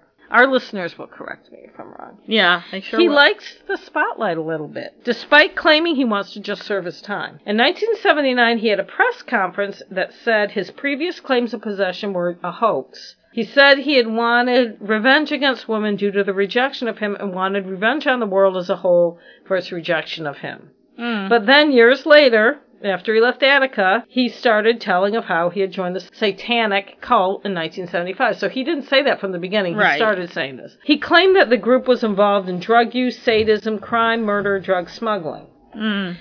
He said that the 22 disciples of hell he mentioned in the Breslin letter were the members of this cult, which I think he's just I think after the shit. fact making shit up. In 1993, he claimed that he had only killed three of the Son of Sam victims. Ah, come on, Dave. Donna Lauria, Donna Lauria, Alexander Esau, and Valentina Suriani. He said that the other killings were performed by other cult members. They all planned them and took part as lookouts, etc., in each killing. Like Hmm. they were all there. Doesn't seem likely. He couldn't tell who they were, or he would put his family at risk. And it's like, what, What family? I know, no shit. He did say one was a woman, and that's why Denaro and Keenan survived. She and was she wearing a floppy hat? And did she say I know. acid is groovy, kill the pigs? She wasn't strong enough to control such a big gun, so that's why Denaro and Keenan lived. Uh, were hmm. only another one was from out of state and went by the name Manson too. And the guy who killed Moskowitz and Violante came from North Dakota just to do that crime. oh. Oh, oh, he could name two of the cult members. John and Michael Carr. You know, the sons of Sam Carr, owner of Harvey the dog. They Oh. the cult. Well, Both- that all makes sense. yeah. Well, both men died shortly after Berkowitz went to prison. John in a presumed suicide by gun in North Dakota in 1978, so maybe that's why he. Mhm. And Michael in a car accident in 1979. According to David Berkowitz, John Carr and a Yonkers police officer shot Donna DeMasi and Lo- Joanne Lomino. And Michael Carr shot Sal Lupo and Judy Placido. While some people, such as author and journalist John Hockenberry, John Santucci, the DA of Queens at the time of the murders, and Yonkers detective Mike Novotny believe more than one shooter was involved. Most Huh. think it was just Berkowitz. Yeah. Another journalist, Maury Terry, published numerous investigative articles challenging the idea that the 44 caliber killer was only one person. These articles were curated into a 1987 book, which I did not read, titled The Ultimate Evil. The Yonkers police reopened the case in 1996 but didn't find anything. They say the case is unclosed still, Huh. but really? Really? I mean, really? Come on. nobody ever saw more than just him at the scene. It's him. Yeah. Just because people are shitty eyewitness, who else fucking did it? And cops know. Eyewitness testimony. well, as Jimmy sucks. Breslin said, quote, he's the guy and there's nothing else to look at. Yeah, there you go, Right, Jimmy. Dr. Harvey Schlossberg said that he believes the satanic cult stories are a way for Berkowitz to absolve himself from the crimes. Yeah, that, exactly. that's that's what I was going to say. One thing that came out of the case is that New York passed a law preventing criminals or their families from profiting from their crimes. Yeah. Though the U.S. Supreme Court initially struck it down as violating the First Amendment, the state of New York rewrote the law and passed it in 1992. And 41 states now have similar laws. Although David Berkowitz, I have to say, he never has tried to profit or Yes. write anything now that he's born again and he's the son of hope instead of the son of Sam. Hmm. Berkowitz became born again in 1987 and still enjoys being interviewed. There's a Hmm. recent series of interviews with him from 2016 on YouTube, which I talked about. One thing I found interesting that he said, he explained that the whole Son of Sam, and I'm going to explain, I think that there's some credence to what he's saying, and I'll explain why, but he explained that the whole Son of Sam thing was misinterpreted. He said he was trying to tell them about Sam Hain, the Lord of Darkness, a Gaelic druid demon of some kind. You know Sammy Hain, don't you? Yeah, I know. and Halloween is kind of based on the Sam Hain festival. In any case, he said that things got mixed up. I actually mentioned that in my Cranky Editor Holiday Edition oh, episode. that, oh, maybe you did. Yes, I mean, yes, you did. episode six.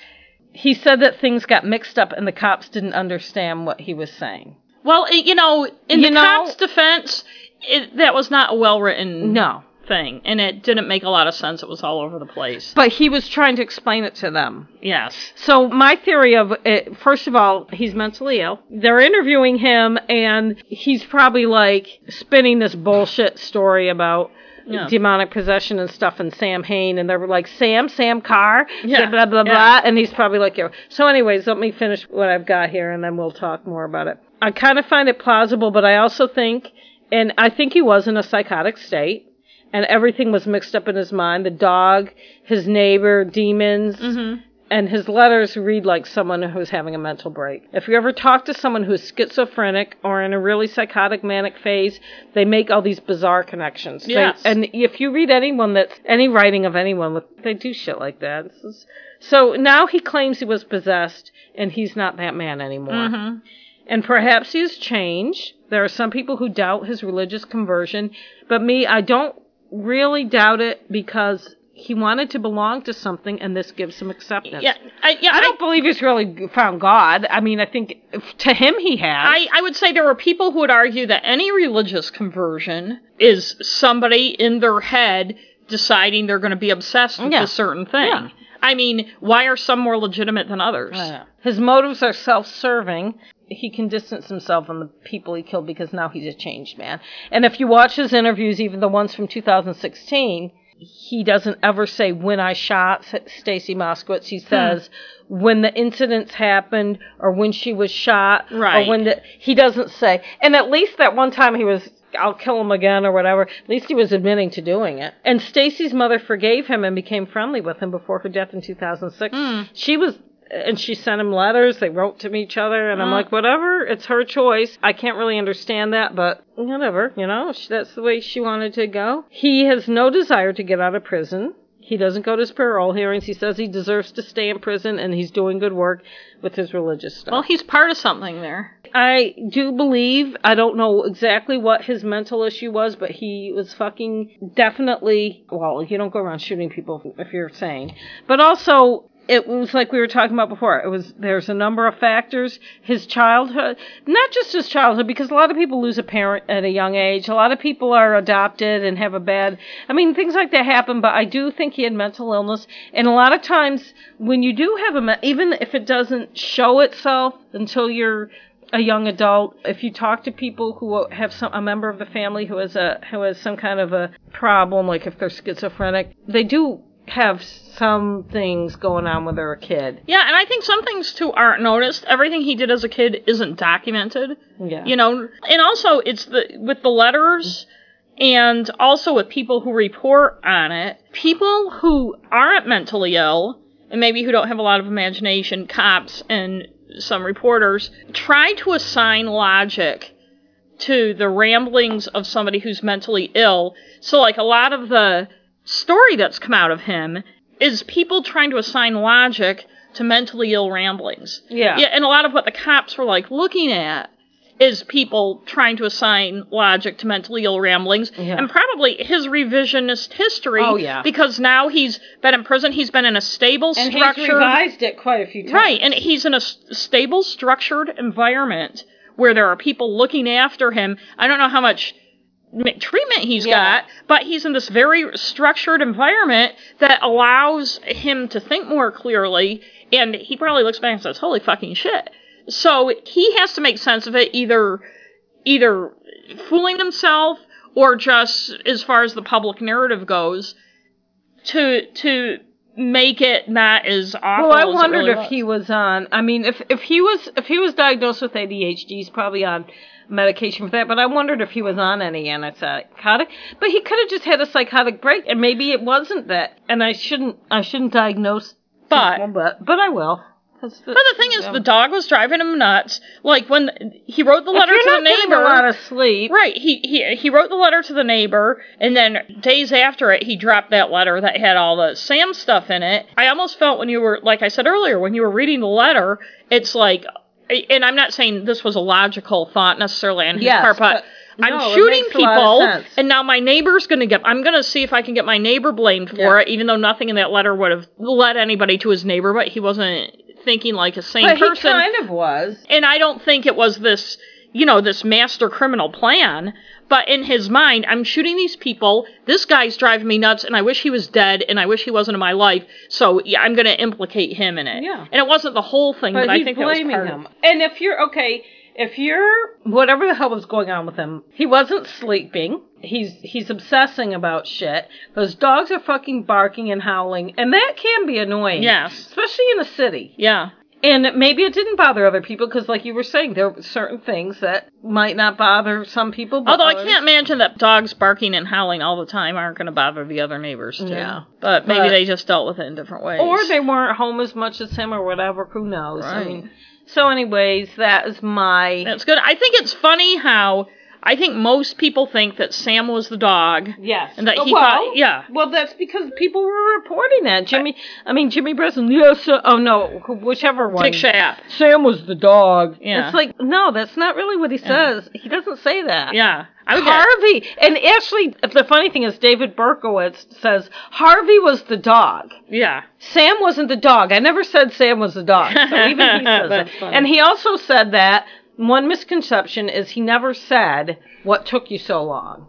That's been reported many times Yeah. that he said, You got me, what took you so long? He said he never said that. Yeah. And he also said that the reason he was smiling was because he was really scared and nervous. Yeah. And that was just his, his Reaction. reaction. Yeah. And I have no sympathy or empathy for him. But when you see him interviewed, to me it's always interesting because you read about because I've read about him for 40 years. I mean, I was I was very there we were all like obsessed with him when we Mhm. were kids and I was 12 and I remember I was I was visiting somebody out of state when he was caught because I remember it reported on the news and the mother of the girl I was visiting was her mother was like oh they caught that guy. And I remember thinking that's all you know? Because I was like wow they caught him. Oh my god they finally caught him. Other people were just like yeah oh yeah that guy. But you you have this whole thing built up. And then when I see him interviewed even recently there are many interviews throughout the years because he never misses a chance Well, can you blame him? no. It's a break in the action. no. You know, it makes your day more interesting. probably. And, and he gets to talk about himself he gets to talk about himself. But uh, he's just like if you met him and didn't know who he was, and you wouldn't necessarily recognize him. No. He looks like any guy. He's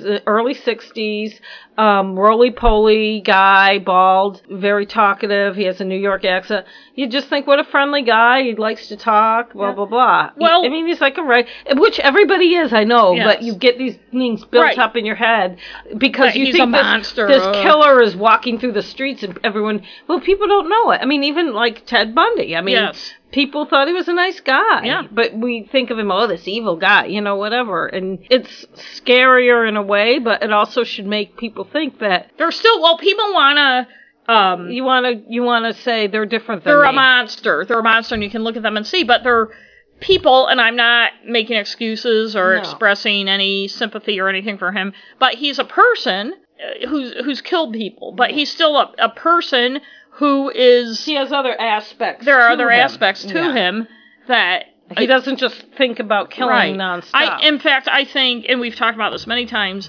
that people's perception that people who kill are just that one thing and they're not any of the rest of us is one of the biggest things that perpetuates violence Oh, and yeah. killing and stuff because people won't recognize what's happening next door yeah. And things like that, or be, oh, he's a nice guy, he's a good guy, he wouldn't be doing that kind of thing, especially where domestic violence is concerned, because Yeah. people have this very black and white view, and I don't mean that racially, I just mean, I mean they mean that, perceptively. that people, uh, there are criminals and there are us regular people. And Right. That's not really the way things no, are. it's not. And the other thing that I brought up earlier, and I'll bring up again, and I know that people who might think I'm too much of a friggin' feminazi. don't care what people think. I don't really. See, But- that's being, see, women always apologize for what they're afraid but people are going to think the of themselves. misogyny in our society that when someone, a man, is mentally ill, how many times are victims women, and how many times are they degraded and raped? And he didn't do any of that, but he targeted women and shot them. And it's quote unquote because he was rejected by women, because he yes, hated it's always something like that. Yes. Why don't people see that, or some of us see it, but that it's our whole society, our anti-woman society, that it feeds into that, and Yes. like someone. As we talked about before, if we're going to talk about politics, I mean, women politicians, are held up to uh, such higher standards than men. And anytime a woman who's famous does anything, she gets ridiculed. You know, it's like it's a constant, Right, and- It's and- constant. and as far as and as far as murder and stuff goes, part of it is it's a combination of a couple things: misogyny and what I was talking about, like the media trying to look for he did this because blah blah blah. Like we had one in Oh, like, Augusta. yeah, he killed his wife because she. Yes. yeah. We had one in Augusta a few years ago where a guy stabbed his girlfriend to death, and there was this narrative. She got a text from another guy, and that's why he killed her. No, he killed her because he's a crazy son of a bitch who had control issues and lives in a society where it's it's not okay for men to brutalize women, but it's still not dealt with the way it should be. And as long as we say, well, I, you know, you hear that so many times about serial killers, mm-hmm. particularly. Well, he hated women because blah blah blah. Like Ted Bundy, you know, his he was raised by his grandparents. They were his parents, and they found out the woman he thought was his sister was his mother, and that's what made him. You know, his mother gave him to, and that's no, he was a crazy fucking son of a bitch. Oh, and then his girlfriend, who Oh, he yeah. wanted to marry, broke up with him. Yeah. Blah blah blah and we're not doing Ted Bundy today, but and that's why he became a serial killer. No, it's not. It's not. And I know it's hard for people to describe or to delve into all the things that make somebody do that, but all you have to do when you're reporting it is not say he did he killed did all these because, people because yeah. a woman did this yeah. or because women rejected him like that kid in San Bernardino that Yeah. shot those people a couple years ago and his girlfriend I think was the first person he killed and as well his girlfriend rejected him and I'm sorry I'm I'm probably saying whatever really happened wrong but it was something like that and that's why he did it I remember reading no that's not why he did it or girls didn't like him girls you know That's been a lot of the. um There was that other guy that I don't remember much about him except he had a picture. He was like on the trying to meet people sites, like a bodybuilder type of guy, and he couldn't understand why women didn't like him. And then he went on a mass shooting, and it's like So, like, are we? So, is the message that women What, are just supposed to supposed be to, even capitulate? nicer? Yeah, we're we're not So even it- nicer, but we're supposed to capitulate to whatever a man wants because our rejection is what I makes know. them killers. And the other thing, we uh, people like to look down on other cultures where, for instance, cultures where honor killing is acceptable. You know, where people kill women in their family because they won't marry who they want, and people are in our country look down on that. But we're not that much different here because we still judge any woman that, or or cultures where a woman is raped and is treated like crap because she's been violated and she's not, she's trash. We are not much better no, than that. in fact, I'm sick and tired of getting into arguments with people where they try to defend domestic violence, or not defend it, but defend people's reactions to it. Like, for instance, the NFL's reaction to domestic violence and that type of thing by blaming how the women react to the domestic violence. It doesn't matter what the woman's doing. It doesn't matter what the woman says. It doesn't matter if the woman doesn't want to press charges because a lot of those laws have changed so the woman is so her pressing now that they understand it. Doing shit like that is wrong. And it's not done because of blah blah blah. I know. It's done be- it's not done because of anything except for what the guy did. And as long as that isn't totally recognized, as long as you still get into arguments with oh, Yeah. people, and I was in one the other day where people want to rationalize sexism, misogyny, and violence against women and objectification of women and why it's okay, then it doesn't solve it. For instance, there was a young woman who was in a local college program and she went on a thing to Puerto Rico that the college put on. She was in a building that they owned. It was a Boston area college. And a security guard who worked for the building took her up to Oh, the roof yeah. for something and he raped her. And the college was arguing, and I think they ended up backing off because of the backlash, that she shouldn't have gone up to the roof with the guy. And she's and she's like, he was a security guard for this college. He was hired by, you know, you you should be able to trust that. And then somebody in the Boston Globe wrote a re- very good column that said it doesn't matter what she was doing.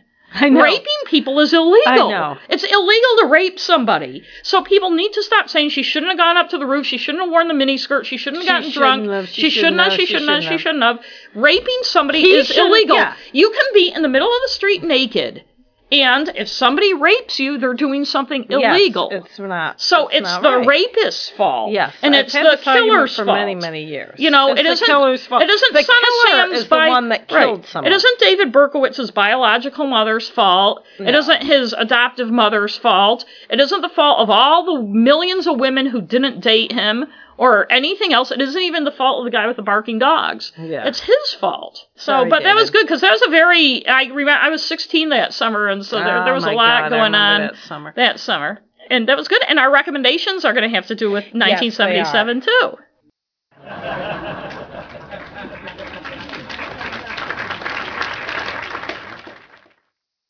So our talking about 1977 brought on a conversation about the TV shows we used to watch then. So we had a lot of favorite shows. Like, for instance, I liked Chico and the Man, and that's the summer Freddie Prinze shot himself, who was And he was young. He was only 22. I know Very he was sad. a baby.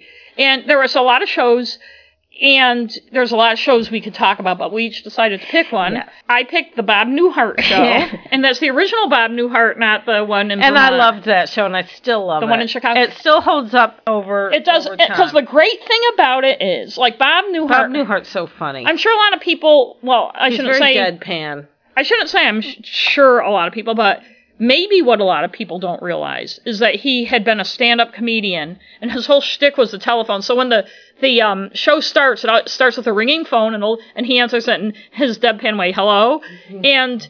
One of the great things about that show is the ensemble cast and the different characters, the different people like Mr. Jerry, Carlin, the the, great. Jack Riley, yeah, and Peter Bonerz who played the dentist, and I loved Bill Daily, who I think is still Oh alive. God, I love him. Uh, Howard the um and he was the I navi- Dream of Jeannie. yes he played Major Healy. Major Healy and he was the and I think they tried in a way to recreate his character with the Tom Poston character on the later yeah, it didn't work. Because- I mean, he was okay, but no, it's not the same. Bill Daily I felt he's just so funny. he's like a comic genius and he's also one of those people. It's his looks and everything um, that make you think. He just reminds me of people I know. Like you just, he's very familiar looking and acting. but also just- his funny he's he always funny. has this kind of look of befuddlement Yeah. and surprise on his face and his humor is very good natured Yeah. but the whole show like the group psychology sessions I thought that the um the chemistry between uh, Suzanne Pleshette and Bob Newhart was good. I liked them as a couple Yes. much better than the second one. I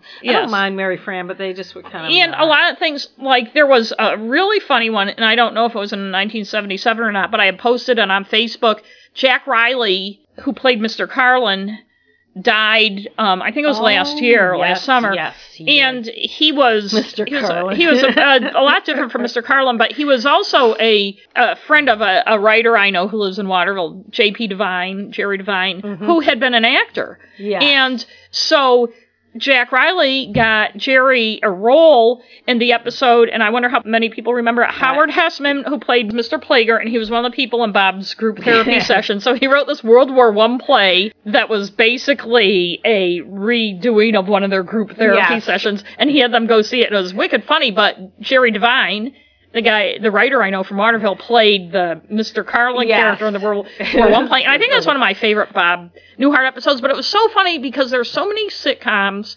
In 1977, there were a lot of sitcoms, but the there's a formulaicness Yeah. a lot of times. Yeah. And on Bob Newhart, I, part of it was the ensemble cast, and part of it is Bob Newhart is so fucking funny, and the people on the show are so funny. Well, it's the look on his face. It's Yeah. just like this. he was so deadpan. and his look is always so like he had those almost like a sad face. Right. But one of the things I was going to say, what that makes it, it made it so good was the plots. It wasn't. There are a lot of shows now and a lot of shows back then where in the first three minutes you knew exactly what was going to happen for the rest of the show, and you never knew when Bob Newhart, and you just laughed. Yeah. And- and the, everyone was a a great actor and comedian. Yes, It's- and it had a very nice, good theme song that I liked. I in the early to mid '70s, I had one of those little cassette recorders, Mm-hmm. and I, you know, where you had to hold the microphone up to things, and I had a cassette. I recorded the theme songs to all the shows I liked. So I had this cassette with all the theme songs of all the TV shows.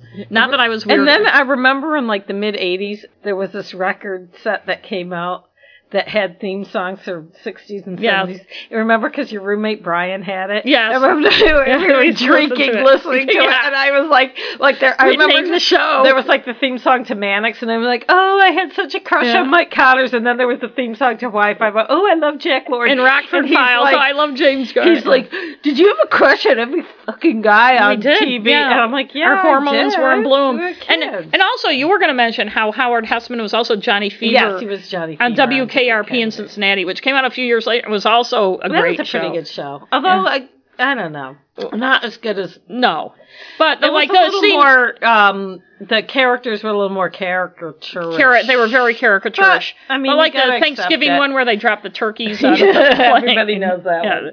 But y- but you're Mine, are- we're going from the sublime to the ridiculous here. Okay. Because I was 12, the summer of 77. I was 16, so and I I was, trying to more think mature. of yeah, and I was trying to think of not the the shows that everyone remembers, but one that I really liked was What's Happening. Yes. So What's Happening, if you don't know, and they did have What's Happening Now about ten years later, mid '80s, But that it wasn't as good. That wasn't as good. But I watched that too. That was one of those ones that went straight to syndication. They'd play it like during the Yes. the weekend. So anyway, what's happening is three friends. They're teenagers. Raj, Dwayne, and Rerun. Who's Right. Freddie? His name's Freddie. And uh, I just remember it's a Rerun, yeah. It's so funny though. Even watching it now, I laugh because it's just silly. And Raj has a younger sister. They all had, they always had these schemes. Yes, they always had schemes. And like the the one I was thinking of was right around I liked Dee because she was a smartass and she was always foiling their Yes, schemes and and she trying was to always get them in hanging trouble. around and getting them in trouble. She was very troublesome. Yeah. And Shirley was the um, waitress, uh, and their mother Mabel. Now, the, uh, Mabel Was was, she a single mother? Yeah. she was divorced because the ex-husband was in the picture a couple times, and he was a really good-looking guy, and the mom's Mm-hmm. really big, um, and Shirley's really big. Um, well, because as we know on archetype. on TV, particularly sitcoms, black women have to be Uh, overweight. there's there's a there's an archetype 70s. of that on Yes. TV. So the, the one I was thinking of, I was looking at the episodes from 1977, from around the time the Son of Sam, just because right. that's that's what we were doing for a topic. And there's one where Raj has a crush on this nurse that works at the that the free clinic. So he's spending all his time over there, and Dee's been reading his diary and thinks that he's sick. They jump to the conclusion that there's something wrong with him. As happens in sitcoms. Yeah. Well, that's the thing. You were talking about formulaic and Yes. predictable. That's this show. Yes, it is. But it was But funny. so funny. You know what's funny is because the kids are The so kids funny. are Like funny. Rerun always reminded me of this guy I used to work with in New Hampshire, John Habib, who still airs the sports. John Just something Habib. about him was I always thought rerun, even as a child, I didn't really understand um, black culture. no, I, I did not definitely not understand black culture, but I didn't understand homosexuality or anything. But I always assumed he was gay, because he wore flamboyant clothes. and he just the way he Those bright overalls and and stuff. And maybe he's not, but I thought that Lady Elaine on Mister Rogers was gay Yes. too. Hmm, uh-huh. I know she's Maybe a puppet, was. but I, like Raj was the smart one, right? Because they had he was always scheming, but he was smart. And Dwayne would, was kind of dumb, and was, uh, he he was the dumb friend. He'd always say, "Hey, hey, hey." and and they always hung out at this like diner where Shirley, the waitress, who was always like looking at them with disdain, but she was kind of their friend. yeah. It's just it's, it's was just a good silly. show. Yeah, it was when you're silly. a kid, it's fun. It was fun for Yes. kids. The thing about kids, and you forget when you're an adult, because the things I I enjoy watching, I like things that are unpredictable. That's what I find when I'm watching something funny. The reason I find it funny is because if I'm not expecting something.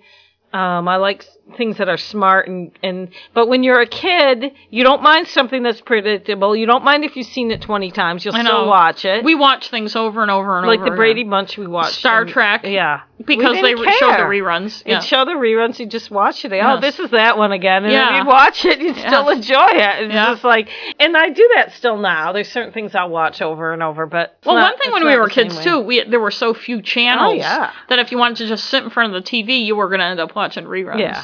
And we Yeah. did like to sit in front of the TV. Yeah, we did like to sit in front of the TV. And TV. eat our Shit bars. Ship bars. Yeah, we have ship bars for this I made shit bars. episode, which are They're actually there's probably another name for them, but it's They were called cereal peanut bars. They were in some cookbook we had when we were kids, and they actually, I am the one that decided to add the butterscotch chips, which uh, actually was a good call. They're chocolate chips, peanut butter, corn syrup, see when I make them, I crushed make up cornflakes, and Rice Krispies. see when I make them, I ma- I use chocolate chips, butterscotch chips, and peanut butter chips. ah, and I don't melt them completely. Yeah, and then you mix in the cereal, the corn flakes, and the. See, I make them the way I used. You put the peanut butter, corn syrup, and you have to melt it until it's like bubbly, and then you put the chips and the cereal in and mix it up, Yeah. and then you put it.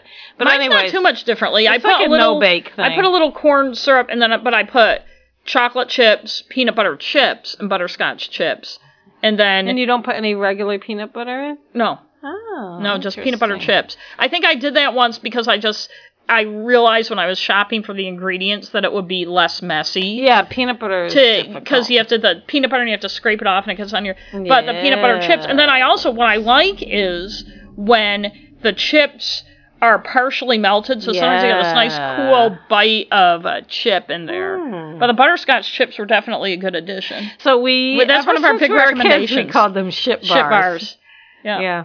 for And there isn't really a specific recipe. I think. You, No. I mean, you You throw can those ingredients together. yeah you throw them together the big thing is once you have the Mine, stuff these melted ones are a little too crumbly. Once you have the stuff melted and you put the cereal in, you gotta stir it real fast And and, get it it in into the pan. pan. before it hardens. Yeah. And so that's uh, you know from Son of Sam to ship bars. yeah. Enjoy your ship yes. bars. Is that our episode for today? I believe it is. And if you have any comments, And next week you're doing something. Do you know what you're doing yet? No.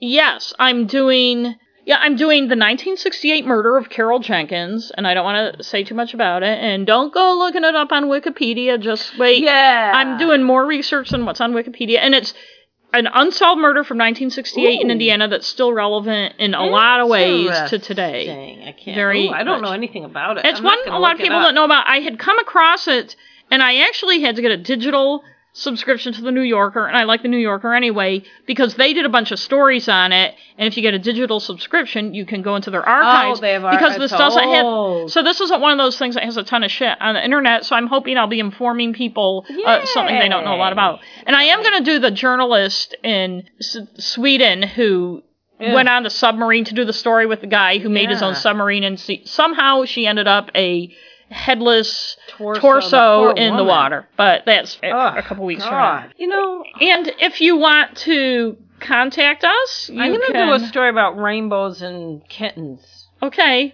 Did how did how did they get killed? I know. I know. I was talking and I was with some friends and uh local murder uh unsolved murder of a 13-year-old girl came up and I was talking I guess with some relish about it to somebody and I heard somebody say to somebody else, "Well, she's kind of into that stuff." Like it was uh, Well, and, and it's funny we talk about Son of Sam when that was going on, I mean, I used to watch the Today Show every morning. Yeah. I got the New York Daily News because I was a big Jimmy Breslin fan somehow. I can't remember how that happened to me. But we sold it at Mr. Paperback, the bookstore our mom worked at. And I think that wasn't the summer I worked there. I think that's the summer I was 1977. I think I was working at Mr. Paperback. But we were really into it. And s- it's funny because now you hear younger people think that it's almost like. People have always been into It's right. It's like it's almost like b- before the internet and and everything, there was no interest in true crime. I'll, I can tell you, I've been interested in true crime Well, since I Sherlock could. Holmes was uh, was was popular, and but he's uh, fiction. yeah, but people liked the crime. But I mean, Ann Rule books. I mean, we were Yes. reading Ann Rule books But. I'm when we were saying it's been around for a long Yes. time. People because these things wouldn't have stayed in the Jack the Ripper wouldn't have stayed in the public's imagination all these years if people weren't interested Right. in it and talked Right. about it or the Black Dahlia. right. So I mean, so true crime came like along way, way before the internet. Is just what we're The saying. interest in it did. Yes, people have always been People's- fascinated by there it. are those. So, but if you want to contact us, If you our- want to complain about our Yes, uh, oh, speaking of complaining, I just want to make this point. We do write scripts and read from them, and we, yes, we do sound like we're reading, and it's not that big a deal. I don't think. Why did someone say that? Yeah, yeah. Somebody mentioned to me that somebody who listens to our podcast mentioned to me that one of the problems was we sound like we're reading. And we're not actresses and we're not trained broadcasters and we write our scripts so that we're not all I over the place. if you ask anyone that does a podcast, they write a script. Yes. And some people are trained broadcasters and actor whatever, and they can sound like they're just talking to you. We may sound like we're reading, and I don't think that's an issue. I don't know. It's not an issue with me. Uh, There's a lot of podcasts I listen to where people are reading. yeah. The Case Files guy is reading, yes. and he's one of the most popular. right. The guy, breakdown guy, was Yeah, reading. Yes. So in any case, I just wanted to throw that out there.